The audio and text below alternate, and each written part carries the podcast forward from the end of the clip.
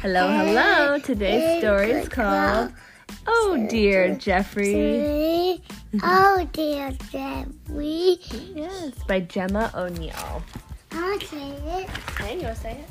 But Gemma, O'Neill. Good job. Meet Geoffrey. This is Geoffrey, the young giraffe. He's very, very tall with a very, very long neck.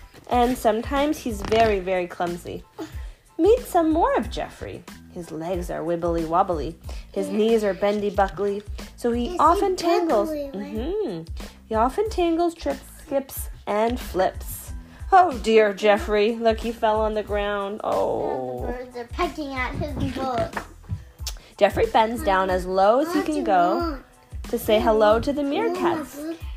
But he slips and slides, and they all disappear in a flash. Oh no! Look, he's. Does this remind you of um? going through your the- Elephants can't dance. Giraffes can't dance. I put. I'm going. Oh, she's gonna listen to our story. She's gonna look at the pictures too. Let's show her. Geoffrey won't give up. He tries to say hello to the elephants, but he stumbles, bumbles, and bumps. Soon, trunks are tangled and tails are tugged. Oh dear, Geoffrey. It's falling everywhere.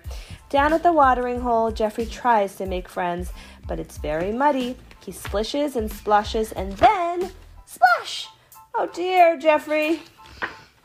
Geoffrey is clo- cold and wet and mo- muddy. He's fed up with being so tall and clumsy. So he so he sets off toward his favorite tree, the tallest one of all, full of tasty leaves to cheer him up.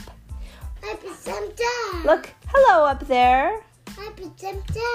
On the way, Geoffrey hears a little voice and he feels something tickly. He looks down and sees lots of cheeky monkeys climbing up his legs. You're so tall. Please, will you help us get the little ones up to the top of the tree? They chatter. I put look. Is he letting the monkeys crawl? Oh, yeah. Geoffrey lets them all climb up his long neck. Thank you, Geoffrey, says the monkeys. Let's be friends. We would love to have a friend as tall as you. So would we. Geoffrey looks around and notices some little birds right under his nose.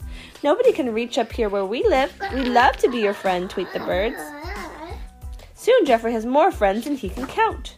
It's easy to make friends up here, says Geoffrey with a smile, and I can stretch as high as I'd like.